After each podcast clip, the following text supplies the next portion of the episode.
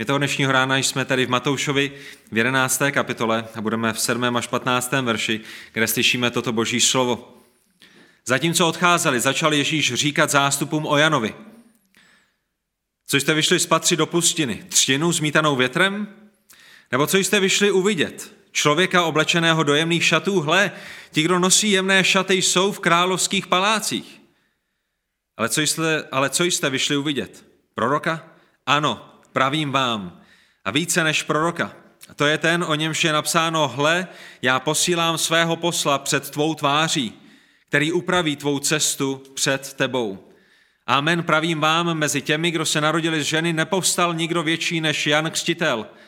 Avšak ten nejmenší v království nebes je větší než on. Ode dnu Jana Křtitele až dosud je království nebes vystaveno tlaku a ti, kdo se do něho tlačí, je uchvacují. Nebo všichni proroci i zákon prorokovali až do Jana. A chcete-li to přijmout, on je Eliáš, který má přijít. Kdo má uši k slyšení, ať naslouchá. Pane Bože, Otče náš, my tě prosíme o to, aby si nám nyní požehnal, když budeme slyšet z tvého slova. Děkujeme za to, že ty máš všechny věci ve svých rukou, naše těžkosti, naše zármutky, naše smutky, ty víš, čím procházíme i čím jsme prošli v tom minulém týdnu a tak tě prosíme o to, aby si nás dnešního rána pozbudil a posilnil i skrze to obecenství, které máme s božím lidem, i skrze to, že se můžeme společně modlit, skrze písně, skrze obecenství, které máme v duchu svatém, skrze slavení památky Večeře Páně. Bože, jak jsme ti vděčnými za to, že můžeme být na jednom místě a prosíme tě o to, aby tato bohoslužba mohla proběhnout nerušeně, aby si nám pomohlo se soustředit, aby ty jsi byl oslaven a tvá církev mohla být budována. Za to tě prosíme ve jménu Pána Ježíše Krista. Amen. Amen. Můžeme se posadit. Vy víte, pokud s námi procházíte Matoušovo evangelium, že Matouš, nebo lépe řečeno Bůh skrze Matouše, nám do desáté kapitoly tohoto evangelia předkládal svědectví o Pánu Ježíši Kristu, svědectví o jeho božství, svědectví o jeho mesiářství a nyní, když přicházíme do 11. a 12 kapitoly, tak se Matouš zaměřuje na reakce lidí, které, kteří se setkali s pánem Ježíšem. To znamená, to je jenom velice rychle, co se dělo v deseti kapitolách a co nyní uvidíme v té jedenácté a dvanácté kapitole. A ta první reakce, kterou jsme viděli minulý týden, byla pochybnost věřícího. Člověk, který je věřící, který byl přesvědčen o božství a mesiářství pána Ježíše Krista, tak začal pochybovat a nebyl ním nikdo jiný, než ten jedinečný hrdina víry Jan Křtitel, který v temném vězení začal pochybovat o tom, co viděl za toho jasného dne, když, když chodil u Jordánu, když chtěl u Jordánu, když, když byl na svobodě, že začal, začal pochybovat. A po té minulé bohoslužbě jsem se dozvěděl, že Jeňa Němec, kterého tady dneska vítáme a máme ho mezi sebou, se mimo jiné také minulý týden se svými rodiči učil Janu Křtiteli u nich doma, za co jsme velice vděční. A, Jeňa přišel a, a prostřednictvím uh, jeho, jeho tiskového mluvčího sdělil, že se také učili o Janu Křtiteli, ale že se v kázání dozvěděl něco jiného. Ne, ne něco jiného, něco nového. Protože se ještě doma nedostali k tomu, že Jan Křtitel byl ve vězení. Tak eh, ta moje modlitba, naděje pro dnešní den je, že se společně s malým Jeňou nejenom dozvíme i dnešního rána něco nového, ale že ty informace, které uslyšíme z Božího slova, si Pán Bůh použije v našem životě k tomu, aby nás proměnil, aby nás posílil, aby nás pozbudil, tak jak nyní společně budeme studovat nebo se podíváme na Ježíšovo svědectví o Janovi.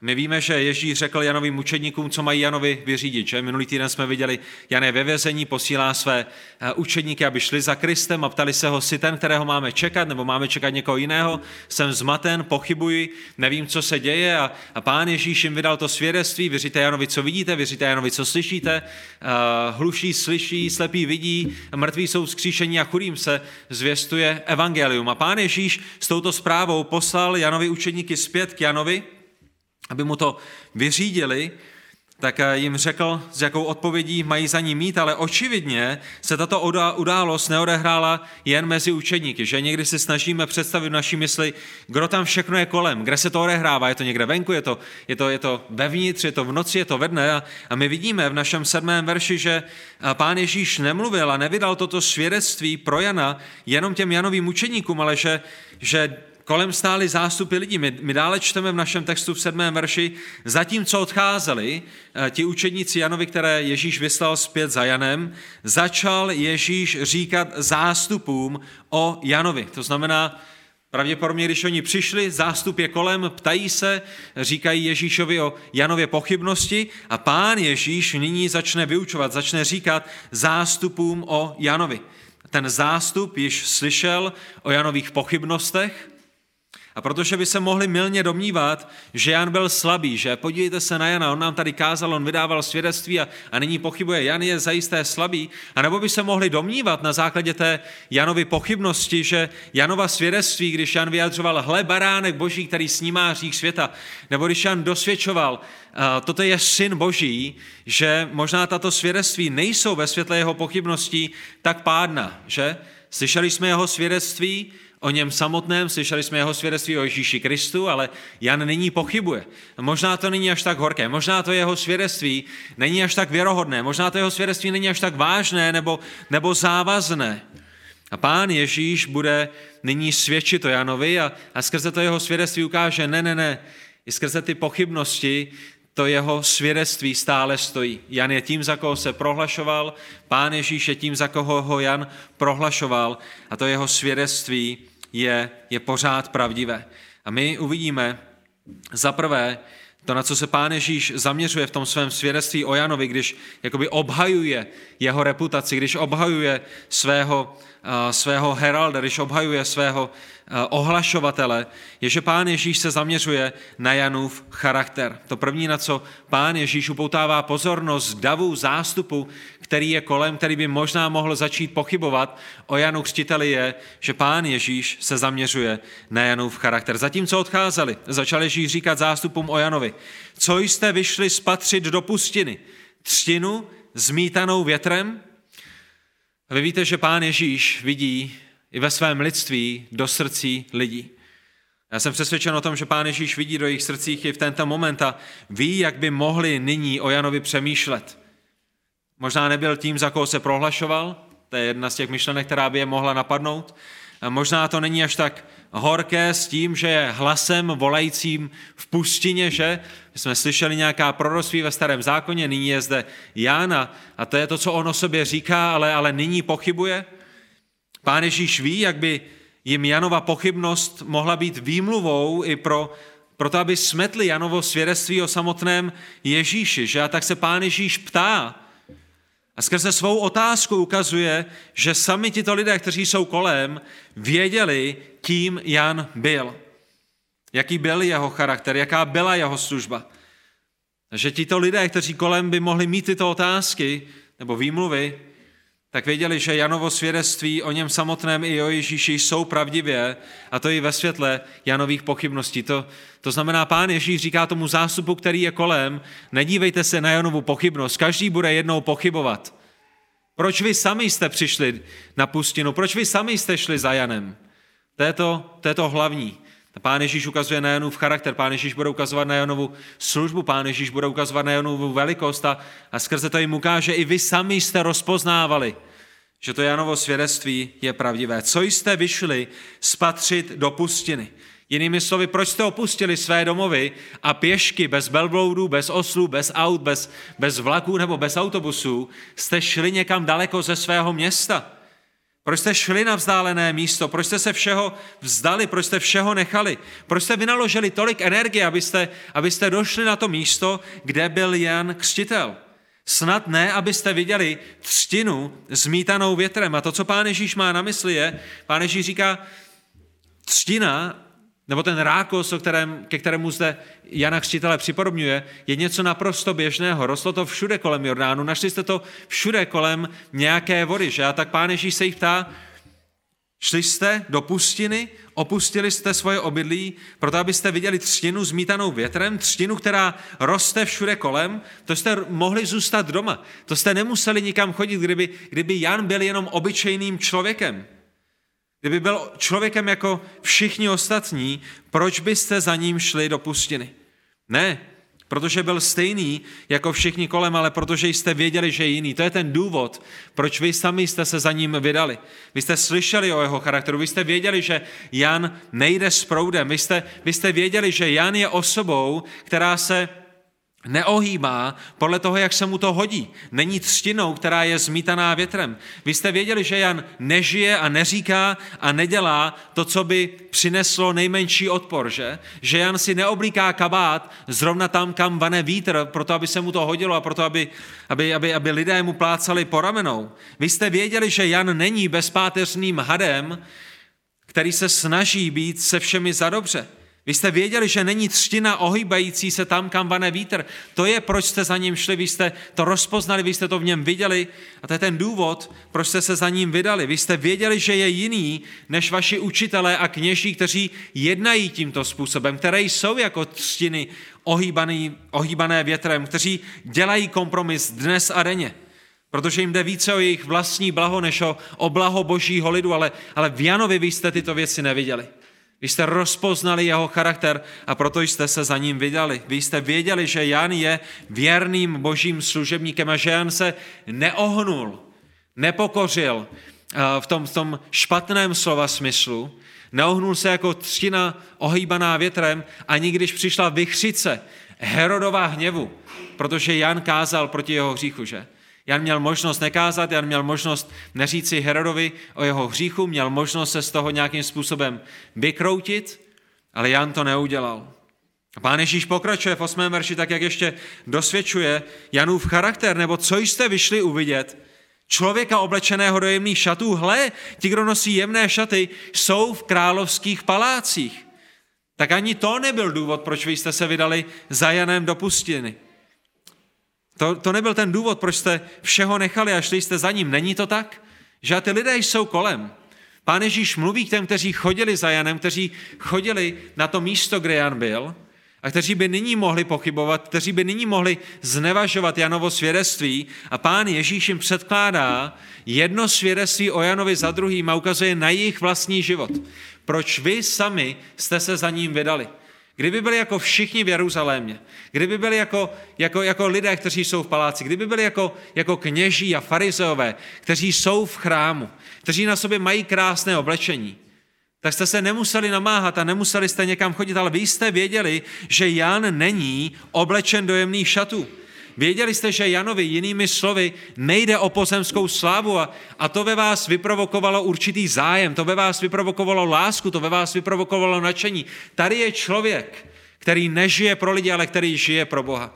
Tady je člověk, který, který se vzdal pozemského blaha, který se vzdal pozemských skvostných šatů, který se vzdal pozemských výhod a, a kterému jde o boží slávu, což bylo zřejmé z Janova způsobu života, že žil v pustině, kde byl sám s Bohem. Bylo to zřejmé z jeho oblečení. Jak byl Jan oblečen, do čeho byl Jan oblečen? Možná minimálně Jeňa ví a možná i vy další, měl, měl na sobě velbloudí kůži, neměl jemné oblečení. Bylo zřejmé, že Janovi nejde o pozemskou slávu i, i na základě toho, co jedl, že? Když, když si sušíte nebo vaříte nebo, nebo pražíte kobylky a namáčíte je do medu divokých včel, asi vám nepůjde o slávu a, a delikatesy tohoto světa. Bylo to zřejmé z nazírského slibu, když Jan si nestříhal své vlasy, když se od narození nedotkl vína nebo nějakého fermentovaného náboje, nápoje a ta celé se oddal Bohu i, i v těchto vnějších věcech. A bylo to zřejmé z toho, co Jan kázal, že kázal o pokání a blížícím se božím království. A všechny tyto věci říká Pán Ježíš Kristus. Vám, kteří jste nyní kolem a kteří jste nyní slyšeli o pochybnostech Jana, vám svědčili o tom, že Jan zemřel světu. Že usiluje o něco důležitějšího, že usiluje o něco vyššího. A byl vám dobrým příkladem, byl vám dobrým svědectvím a vy jste v něm rozpoznávali božího muže, jestli to tak můžeme říci. Vy jste věděli, že Janův charakter je jiný než náboženské smetánky, která se schází v Jeruzalémě. Není to tak? To je ten důvod, proč se tam vydali. To je ten důvod, proč lidé z Ostravy jezdí do Kroměříže dvě hodiny každou neděli protože tam uvidí něco jiného, než, než, než co by viděli na mnoha místech v Ostravě. Protože jim nejde o prázdné náboženství, nejde jim jenom o nějaké, o nějaké zvyky, o nějaké tradice, o to, že se sejdeme a zaspíváme a odejdeme. Ale chtěli slyšet Boží hlas, chtěli slyšet od lidí, kteří jsou posláni Bohem. A to je ten důvod, proč oni se nespokojili s náboženskou smetánkou, kterou měli v Jeruzalémě, za kterou mohli jít do chrámu, za kterou mohli jít do synagogy za svými rabíny, ale vydali se za Janem.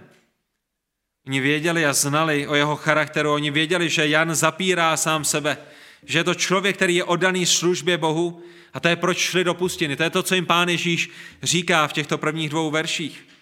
Ale i tak problém mnoha těch lidí, kteří přišli za Janem do pustiny, byl následující. Je to stejný problém, který má mnoho lidí dnes. Oni se sice vydali vidět Jana, ale vydali se vidět Jana jenom proto, aby nasytili svůj zrak. Není to tak?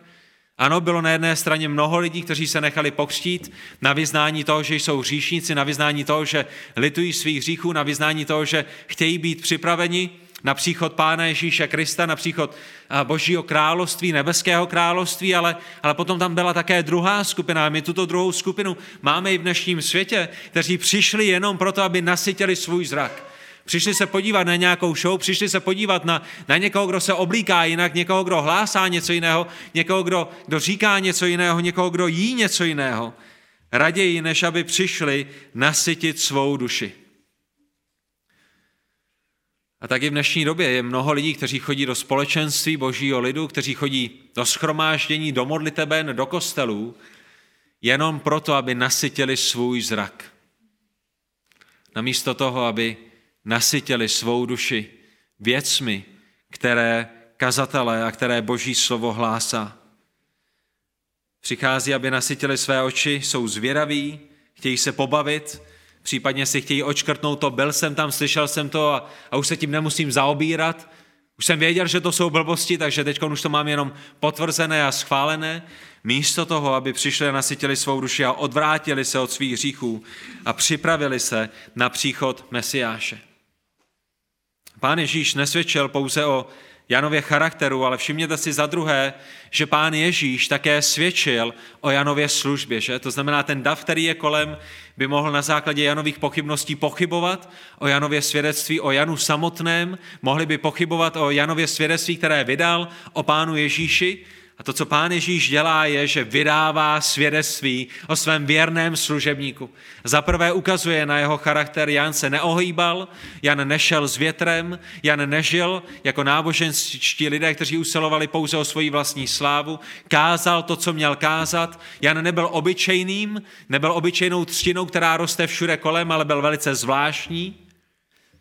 A Jan také nebyl oděn do skvostných šatů. Janovi nešlo o pozemskou slávu ale zástupe, který stojíte kolem. Všimněte si za druhé také Janovi služby. Co jste vyšli uvidět v devátém verši? Proroka? A pán Ježíš říká, ano, pravým vám, a více než proroka. Ano, Jan byl prorokem, ale Jan nebyl pouze prorokem, Jan byl více než prorokem. A to je skutečný důvod, proč jste šli do pustiny. Jan věděl, kým je Mesiáš a nyní, když je ve vězení, tak pochybuje, a vy byste se mohli dopustit stejné chyby. Vy jste věděli, že Jan je prorokem, to je proč jste za ním šli do té pustiny a když nyní slyšíte, jak pochybuje, tak byste mohli začít pochybovat o něm a pán Ježíš říká, to nechci, aby se stalo. A proto vám vydávám toto svědectví. Vy jste věděli, že pustina je místem, odkud přichází boží proroci. Že když se podíváte do starého zákona i vy, kteří jste dnes na tomto místě, tak víte, že pán Bůh si povolával své proroky z pustiny, že přicházeli z pustiny, aby, aby vydali svědectví, aby předali zprávu, kterou dostali od pána Boha božímu lidu. Vy jste věděli, že Jan je oblečen do velbloudí kůže, což nás opět propojuje se starým zákonem. Jan je prorokem, že?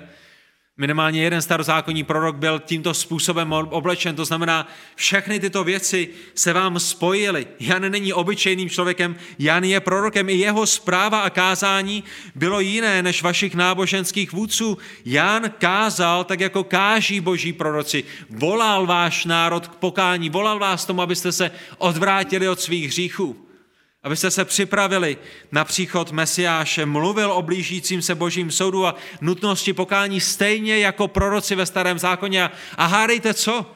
Vy, kteří stojíte nyní kolem mě před dvěma tisíce lety, říká Pán Ježíš Kristus, vy jste takového člověka neviděli 400 let, že? Jaká je poslední kniha ve starém zákoně? Jaké je poslední proroctví ve starém zákoně?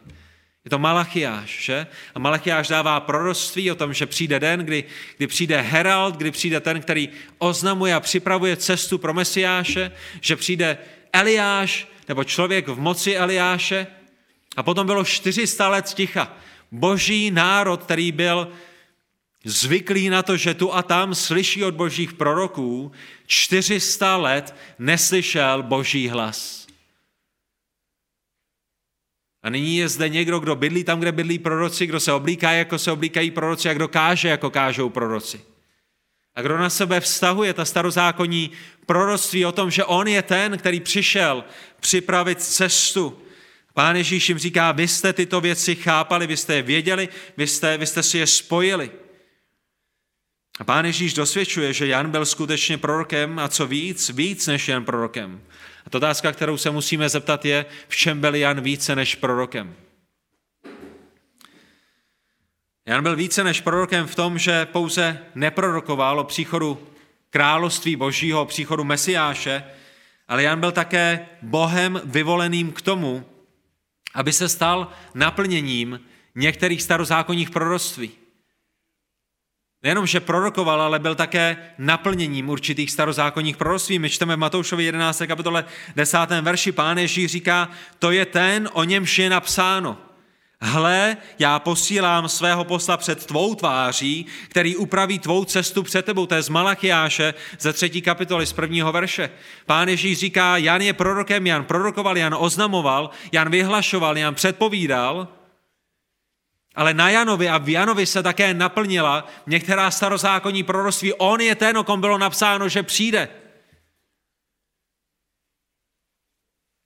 Jan nejen, že jako prorok vyhlašoval boží vůli, ale sám byl Bohem určený k přípravě srdcí božího lidu předtím, než přijde Pán Ježíš. Jan byl více než prorok, protože mu bylo zjeveno to, po čem proroci v starém, staro, starém zákoně pátrali a po čem toužili, aby, aby jim bylo odhaleno. Pamatujete na to, co je napsáno v první Petrově, v první kapitole 10. a 11. verši?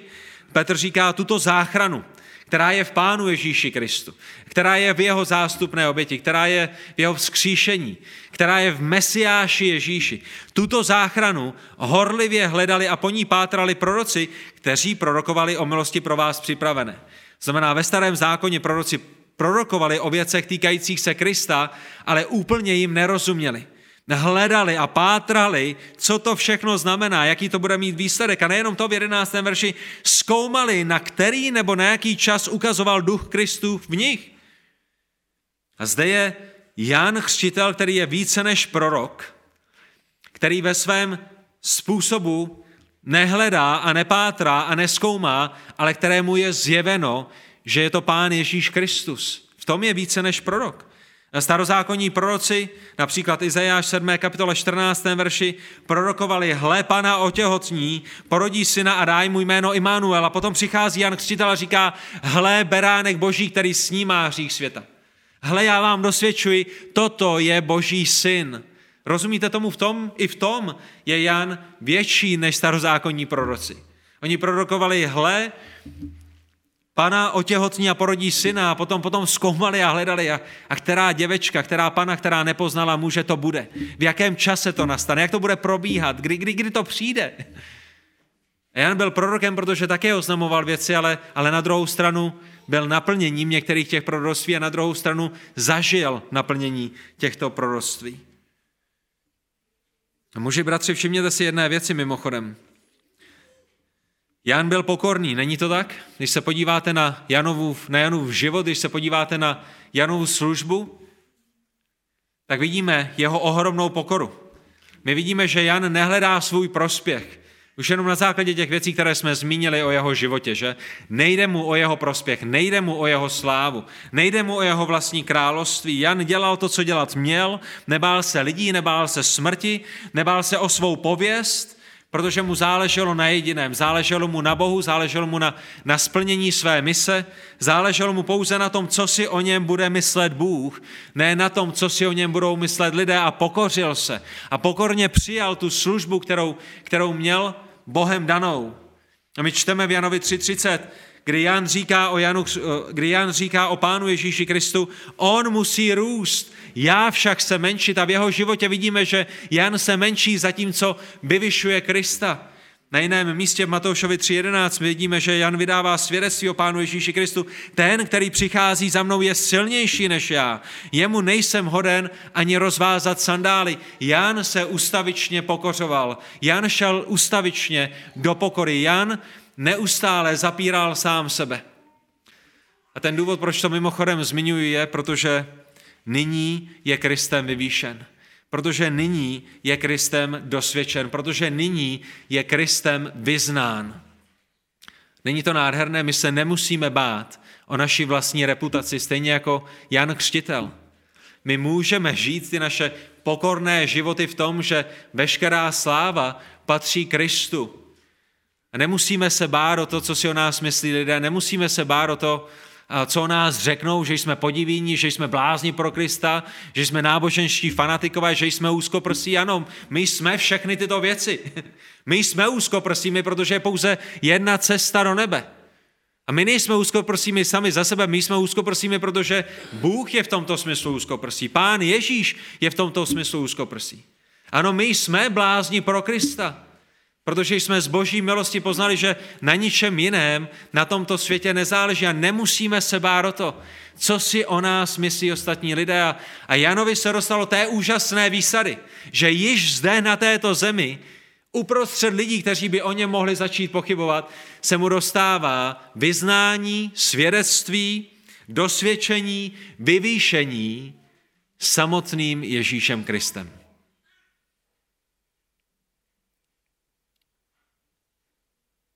Nebude to podobné a ještě lepší pro vás, kteří patříte Kristu? Nezaslíbil Pán Ježíš svým věrným, to, co jsme četli před několika týdny v Matoušovi 10. kapitole 32. verši, že ke každému, kdo se ke mně přizná před lidmi, se i on přizná před svým Otcem, který je v nebesích. I o nás Pán Ježíš Kristus bude svědčit, i o nás vydá svědectví, i, i, i, i veškeré věci, které si o nás lidé mysleli a které o nás řekli a, a věci, kde jsme se možná strachovali, tyjo, co si o nás budou myslet, tak budou uvedeny na pravou míru, protože Pán Ježíš Kristus vydá svědectví o každém jednom člověku, který mu patří. A to je ohromné pozbuzení do našich každodenních životů. My se nemusíme bát toho, co si o nás myslí lidé. Tak jako Ježíš vydal svědectví o jednom křtiteli, podobným způsobem ho vydá i o nás. A všimněte si, že ani zde Ježíšovo svědectví nekončí. Pán Ježíš svědčí o Janovi, svědčilo o jeho charakteru, svědčilo o jeho službě a nyní za třetí pán Ježíš bude svědčit o Janově velikosti. V jedenáctém verši. Amen, říká pán Ježíš. Jinými slovy, toto je pravda. Můžete mi věřit. Na to vemte jet. Amen pravím vám, mezi těmi, kdo se narodili z ženy, nepovstal nikdo větší než Jan Chřtitel. A to, co pán Ježíš má na mysli, je, že o nikom jiném v historii není možné říci, že byl více než prorok. Nepostal nikdo větší z ženy než Jan Chřtitel. Nikdo jiný nebyl heraldem, připravovatelem příchodu nebeského království a samotného pána Ježíše Krista tomto smyslu, i v tomto smyslu se nenarodil nikdo větší z ženy než Jan Křtitel. Nikdo jiný nestojí jako propojení starého zákona a nového zákona. I v tomto smyslu je Jan Křtitel větší než kdokoliv jiný, kdo se narodil z ženy. Nikdo jiný neměl Bohem danou výsadu stát s Ježíšem v Jordánu. Dokážete to domýšlet? Jan Křtitel připravuje cestu pro Krista. Jan Křtitel stojí v Jordánu s Kristem, aby ho ponořil, aby ho, aby ho, aby ho pochřtil. Slyší, ducha, slyší hlas z nebe, vidí Ducha Svatého, jak se stupuje v podobě holubice. A jemu bylo dáno, že na základě těchto věcí věděl, že Ježíš je Mesiášem, protože mu Bůh předtím řekl, na koho uvidíš sestupovat Ducha Svatého, to je on, to je ten můj vyvolený, je Mesiáš, který přichází. A v, i v tomto byl Jan Křtitel větším než kdokoliv, kdo se narodil z ženy. A tak drazí v Kristu podle lidských měřítek bylo na světě i v době Jana Křtitele spousta větších lidí než je on. Není to tak? Na světě v době Jana Křtitele bylo daleko, daleko, daleko, nebo mnoho, mnoho, mnoho lidí, kteří byli bohatšími než Jan Křtitel. Bylo lidí, kteří byli vzdělanějšími než Jan Křtitel, lidi, kteří nosili lepší oblečení, jedli lepší jídlo, měli větší bohatství a měli větší slávu, ale, ale pán Ježíš Kristus neposuzuje velikost podle lidských měřítek. Pán Ježíš se dívá úplně na něco jiného. Jan byl větší než všichni vzdělanci a boháči a, a, a, a kdo ví co dalšího, vystudovaní lidé, lidé, kteří vyhráli velké války a lidé, kteří vládli velkým, velkým říším. Pán Ježíš říká, Jan byl největší, Janovi bylo dáno to, to nejlepší postavení, to nejlepší privilegium, ta největší výsada ve věcech, které mohl dělat, ve službě, která mu byla dána. Jeho úkol, jeho pozice, jeho mise, jeho kázání, jeho příprava srdcí lidí pro příchod Krista bylo daleko důležitější. A možná je to dobré připomenutí i pro nás dnešního rána, že? Připomenutí, na čem skutečně záleží. Co je, co je skutečná velikost? O co skutečně usilovat v našem životě? Na školách chceme být rozpoznáváni jako populární, chceme mít hodně kamarádů, nikdo z nás, včetně mě, není rád, když se mu ostatní lidi ve škole posmívají. V práci chceme docílit určitého postavení a možná někdy usilujeme o tu, o tu velikost, tak jak ji definuje svět a, a chceme jít tím směrem, který svět říká, že bychom měli jít, ale, ale v božích očích, a vy to víte, je velikost definována jinak. A i pro nás platí v určitém smyslu, že i my připravujeme lidi na setkání s Kristem. A v tom je ten náš úkol, v tom je ta naše mise daleko větší, daleko lepší, daleko bohulibější, než to, že postavíte 350 paneláků někde, někde v Brně, nebo, nebo že vymyslíte software, nebo že opravíte auto, nebo že, že uděláte kdo ví co. I my potřebujeme volat lidi k pokání, dokud je ještě čas. I v tom máme podobnou misi, kterou měl Jan Křtitel. A my se potřebujeme nesoustředit na pozemské, ale, ale soustředit se hlavně na nebeské. A tak si všimněte další věci, která je spojená s Janovou velikostí, když se podíváte do 12. verše. 12. a 14. verš nám dává trochu víc věcí, kterými Kristus vykresluje Janovou velikost. A ten 12. verš, který je nyní před námi, je, jak byste se dočetli v mnoha novozákonních komentářích, výzvou. 12. verš je výzvou jak pro ty, kteří vykládají nový zákon, tak pro ty, kteří překládají nový zákon z řečtiny do, do češtiny, do ruštiny, do, do angličtiny. My v českém studijním překladu máme 12. verš zaznamenán tímto způsobem. A ten důvod, proč je tento 12. verš výzvou, je protože na základě té řecké gramatiky ho legitimně můžete přeložit minimálně dvěma způsoby ta, ta forma těch sloves a ten tvar těch sloves, které tam jsou, když potom přijde na ten překlad, tak ho opravdu můžete vyložit a přeložit dvěma různými způsoby, které budou znamenat trochu dvě odlišné věci. A proto, proto je to výzva. Český studijní překlad ho přeložil tímto způsobem a je to, je to legitimní, je to správné, je to vhodné. Ode dnu Jana Křtitele až dosud je království nebes vystaveno tlaku a ti, kdo se do něho tlačí, je uchvacují. Že? Je to, je to v takovém pozitivním duchu, je to ve smyslu toho, že ten tlak, kterému je království nebes vystavené, je tlak lidí, kteří přicházejí, aby byli zachráněni. A tito lidé se do něj tlačí až jakoby násilně, že slyší kázání, slyší o příchodu království nebeského, slyší o nutnosti pokání. A, a my víme, že spousta lidí opravdu bylo křtěno Janem Křtitelem. A, a je, tento verš, když si ho přečteme, tak na nás působí dojmem a oni se snaží natlačit do království nebeského. Je tam fronta, je tam zácpa u těch hubených dveří. V Lukášovi 13. kapitole 24. verši my, my čteme, že pán Ježíš říká, usilujte vejít úzkými dveřmi, že je tam ten tlak, je tam to úsilí, je tam, ta, je tam, ten, je tam ten boj, neboť mnozí, pravím vám, se budou snažit vejít, ale, ale nebudou schopni, to znamená možná i ve světle Lukáše 13.24 bychom to mohli vyložit a přeložit, jako to udělal český studijní překlad, a mohli bychom tomu rozumět tím způsobem, že království nebe zažívá svatý tlak. Lidé se do něj tlačí, znovu zrození lidé opravdu usilují a bojují, aby do něj mohli vejít a, my musíme připustit, ano, je, je to vhodné, je to správné a bylo by pravdivé tomu rozumět tímto způsobem a, a možná i to je to, co pán Ježíš Kristus má na mysli. Ale z kontextu některým vykladačům Nového zákona se zdá lepší v tomto místě překlad, který byste našli eh, například v českém ekumenickém překladu. Jestli, jestli někdo z vás máte ekumenický překlad, tak tam bychom řekli, pravděpodobně z kontextu ekumeničtí to přeložili lépe, eh, i když oba ty překlady, oba ty smysly těch překladů jsou pravdivé a může to být přeloženo tímto způsobem. A všimněte si, jak to přeložil ekumenický překlad nebo překladatelé ekumenického překladu. Ode dnu Jana Křtitele až podnes království nebeské trpí násilí a násilníci po něm sahají. A v tomto překladu ten smysl by byl, že tlak, kterému je království nebeské vystaveno, je tlak násilníků, kteří se snaží království nebes, které je zde od Janu Křtitele až dodnes, říká pán Ježíš, kteří se ho snaží zničit. To by znamenalo, že Jan a další, kteří káží o království nebeském, jsou, jsou utlačováni, jsou pronásledováni, jsou zabíjeni. A to je to, co my uvidíme u Jana za malou chvíli v jeho životě, že, že je zabit Herodem. A, a království nebeské je, je utlačováno farizeji a pokryci, že? Kteří, kteří zabraňují lidem, aby, aby do něj vstupovali. A pán Ježíš měl hodně co říci farizeům a, a té náboženské smetánce, že, že sami brání lidem, aby, aby vstupovali do království nebeského.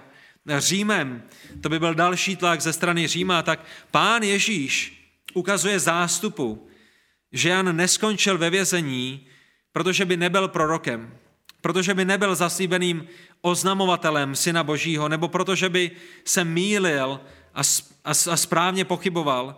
Ale ten důvod, proč Jan skončil ve vězení, je, protože lidé nechtějí činit vůli Boží, protože lidé nechtějí činit pokání, protože když přichází království nebeské, tak je vystaveno tlaku a lidé místo toho, aby ho přijali, tak se ho snaží zničit, snaží se ho zavrhnout, snaží se ho rozbít, snaží se na něj útočit a, a kdokoliv, kdo ho vyhlašuje, tak jeho raději zabijí, nebo ukamenují, nebo dají do vězení, nebo se ho nějakým jiným způsobem zbaví. A Jan měl tedy i toto výsadní postavení. I v tom byl Jan veliký, protože buď na jedné straně byl použit k tomu, aby skrze jeho svědectví se mnozí začali tlačit do království nebeského a v tom měl ohromnou výsadu Bohem danou, že, že mohl být tímto nástrojem, což je pravda v určitém smyslu, a nebo na druhou stranu měl tu jedinečnou výsadu, v tom, že pro Boha jeho království mohl snášet utrpení. A i to je boží dar, i to je, i to je něco, co, co dělá z věřících lidí velké lidi, že? Není, není to o naší velikosti, je to o tom, že Pán Bůh nám svěřil takovou, takovou jedinečnou službu, že můžeme pro jeho jméno, pro jeho království trpět. Ale nejenom to, podívejte se do 13. verše. Janova velikost, to jeho výsadní postavení, je viditelné také v tom, co pán Ježíš říká dále, neboť všichni proroci i zákon prorokovali až do Jana. Že to znamená, pán Ježíš vydává svědectví o Janovi, o jeho charakteru, o jeho službě, o jeho velikosti. A jedna z věcí je, Jan je velkým, neboť všichni proroci i zákon prorokovali až do Jana. Jednoduše řečeno, s příchodem Jana Křtitele, s příchodem Pána Ježíše Krista přišel úsvit nové doby. Jan je posledním starozákonním prorokem a Jan přišel, aby, aby vyhlásil příchod vtěleného Syna Božího, Ježíše Krista, který je definitivním božím zjevením, který je naplněním starozákonních předobrazů a starozákonních proroctví. A i v tom je Jan Veliký. Všichni proroci zákon prorokovali až do Jana a nyní skrze Jana, nebo Janovi je dána ta výsada, že, že on je tou přechodnou dobou, že on je tou spojkou mezi starým a novým. Všichni prorokovali až do Jana, ale všimněte si, ve 14. verši také Janovi velikosti v tom, že pán Ježíš říká, a chcete-li to přijmout, on je Eliáš, který má přijít. O čem pán Ježíš mluví? Že Jan křtitel je Eliášem, který má přijít. My už jsme zmínili dnes ráno Malechiáše, třetí kapitolu, první verš, pamatujete? Kdybyste šli do tohoto do této poslední knihy ve vašich biblích ve starém zákoně, a šli jste do třetí kapitoly, tak byste si všimli například v prvním verši, že Malachiáš, poslaný Bohem, oznámil božímu lidu to, co mu Bůh svěřil. Hle, posílám svého posla a připraví cestu přede mnou. Ve třetí kapitole 23. verši Malachiáše byste četli také, že Malachiáš prorokoval o tom, že hle pošlu, říká pán Bůh, vám proroka Eliáše, dříve než přijde hospodinův den a hospodinův den velký a hrozný. A to je přesně, co anděl oznámil Zachariášovi. Víte, kdo byl Zachariáš? Zachariáš byl otec Jana Křtitele, že pamatujete? Zachariáš je v chrámě, dělá tam tu svoji službu, zjevil se mu anděl a, a najednou oznamuje Zachariášovi, že v jeho, v jeho starém věku bude mít se svojí manželkou Alžbětou syna. A anděl oznámil Zachariášovi v chrámu o ještě nenarozeném Janovi v Lukášovi 1.17, že Jan půjde před Mesiášem, kterého bude ohlašovat a vyhlašovat, že půjde před ním v duchu a moci Eliášově.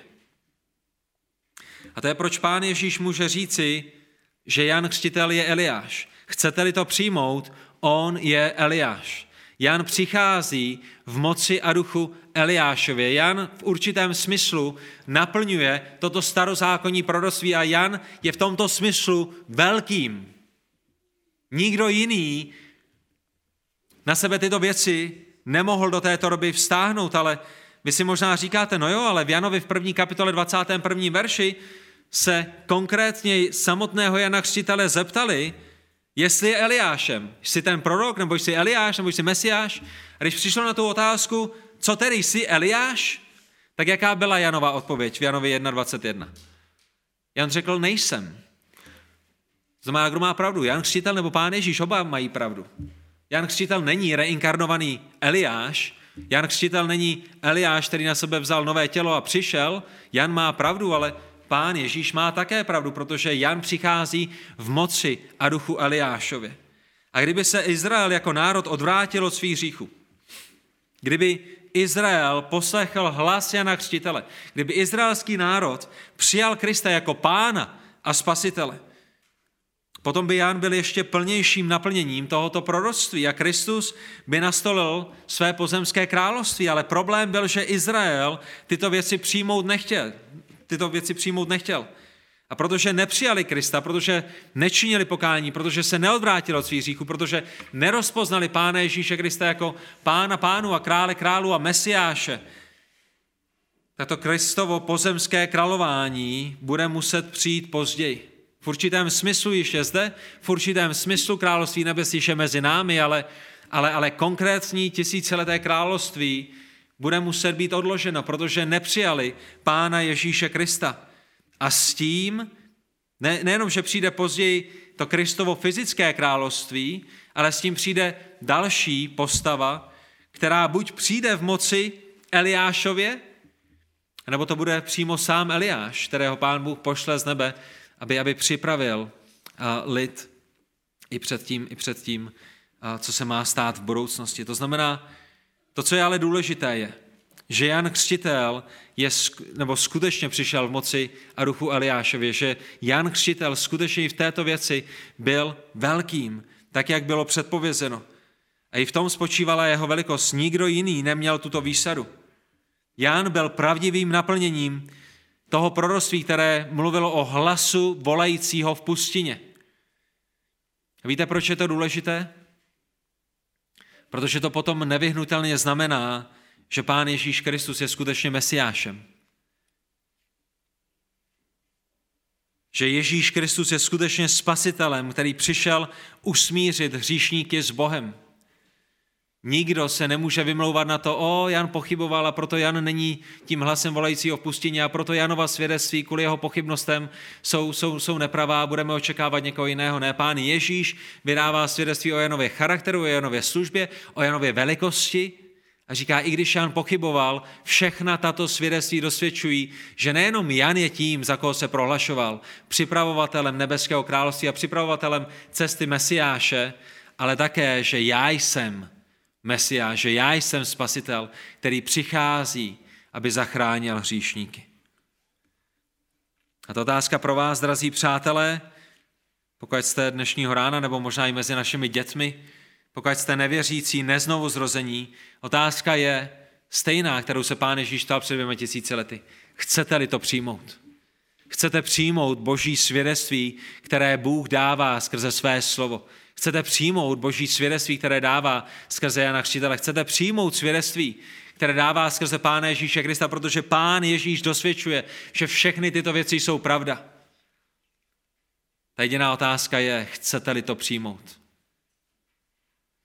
A i když se Janovi dostalo ohromné výsady, když pán Ježíš řekl, že z ženy se nenarodil nikdo větší než Jan Křtitel, jsou přeci jen lidé, kteří ho převýší a to je, kde dnešního rána zakončíme. Za čtvrté, Jan převýšen.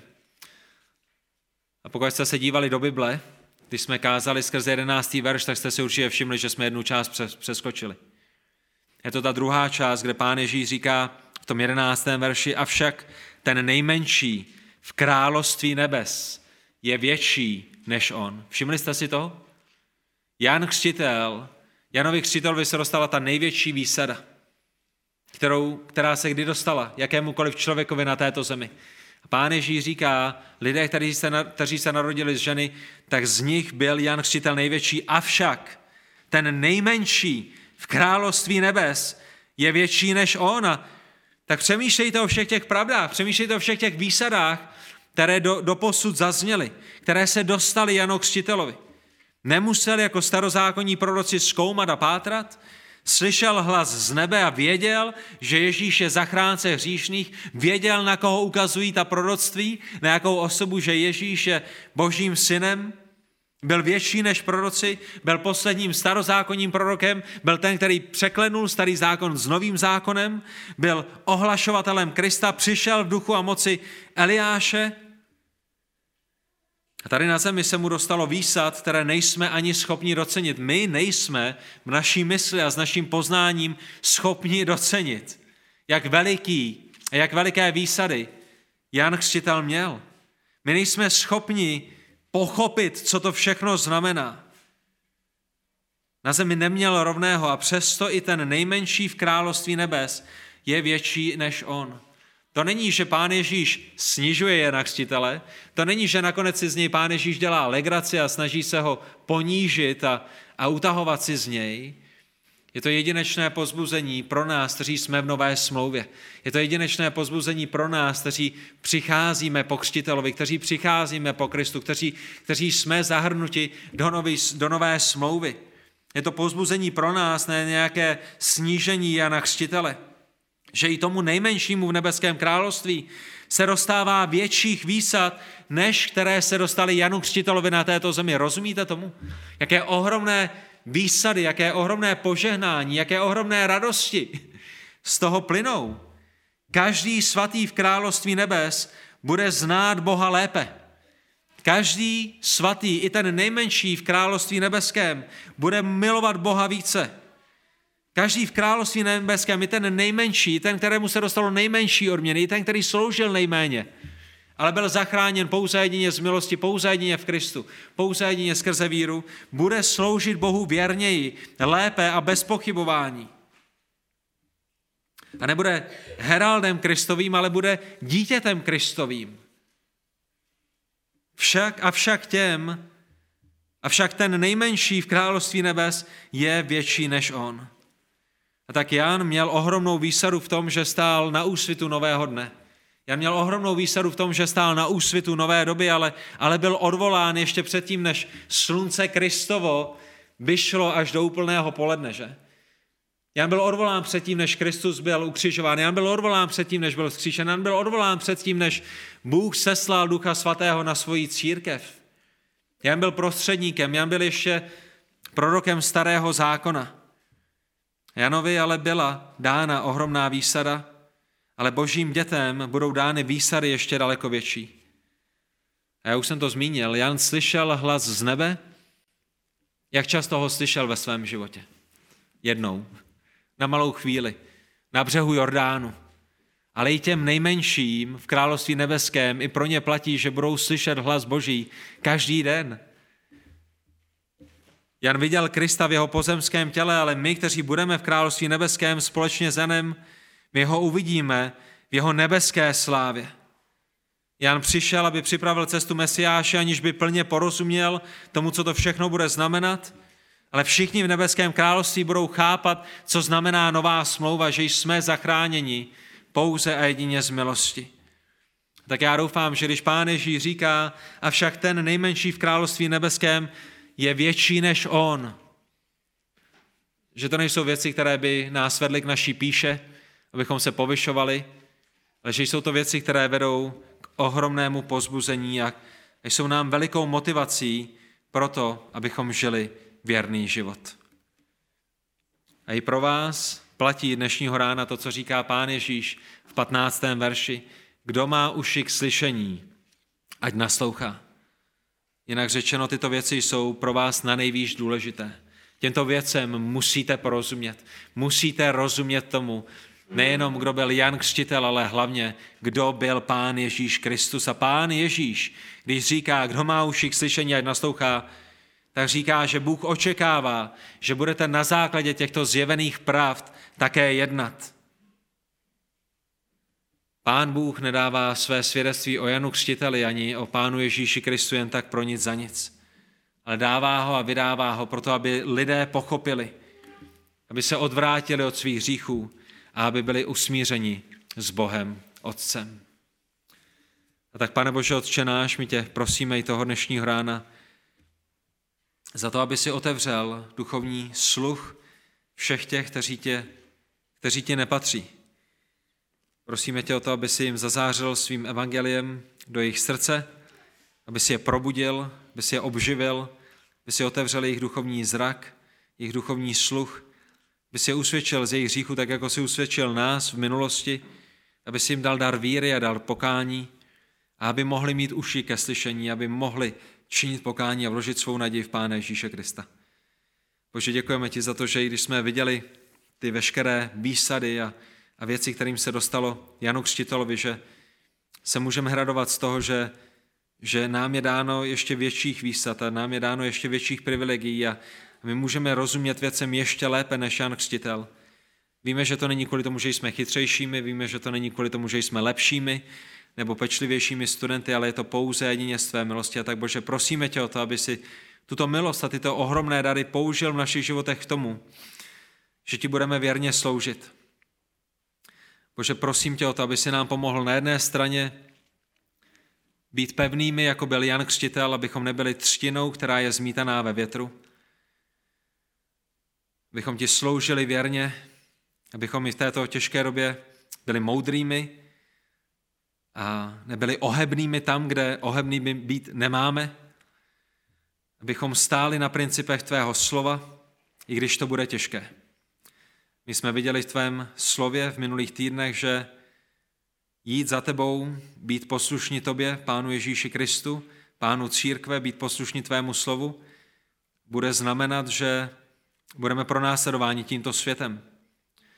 My jsme viděli, že to bude znamenat, že možná i v našich rodinách budeme pronásledováni a i naše vlastní rodiny nám budou dělat těžkosti. A tak Bože, ty vidíš do našich životů, ty vidíš, s čím zápasíme, ty vidíš, kde jsme, ty vidíš, jakým tlakům jsme vystaveni. A já tě, Bože, prosím o to, aby v těch věcech, ve kterých ohebnými být nemáme, protože jsou tvým příkazem a jasným zjevením z tvého slova, tak aby si každého jednoho z nás posílil, abychom mohli pokorně stát a jít za tebou a být poslušnými tobě. Bože, prosím tě o to, aby si tak proměňovali naše rodiny, Bože, prosím tě o to, abychom na druhé straně byli také pokornými, jako byl pokorný Jan Křtitel. Abychom neusilovali o naši vlastní slávu, abychom neusilovali o slávu svého jména, abychom nežili na základě toho, co si o nás budou ostatní lidé myslet. Děkujeme, pane, za to, že ty vidíš naše srdce. Děkujeme za to, že ty vidíš motivy našich srdcí a za to tě oslavujeme. Děkujeme za to, že jednou sjednáš právo i spravedlnost v našich životech a že se nemusíme bát, protože víme, že to nebudou lidé, kteří nás budou soudit, ale ty, spravedlivý Bůh. A Bože, i to je hrůzu budou budící, protože ty budeš zkoumat naše srdce a budeš eh, soudit spravedlivě. A také nám pomáhají i v tom rozpoznávat a, a znát naše vlastní srdce, uvědomit si hříchy, o kterých možná nevíme, a usvědčit nás z hříchů, které si možná omlouváme, abychom tak jednoho dne se opravdu nemuseli bát, že budeme před tvou soudnou stolicí. Bože, prosíme tě za to, aby si se oslavil v našich životech i tímto způsobem. Amen.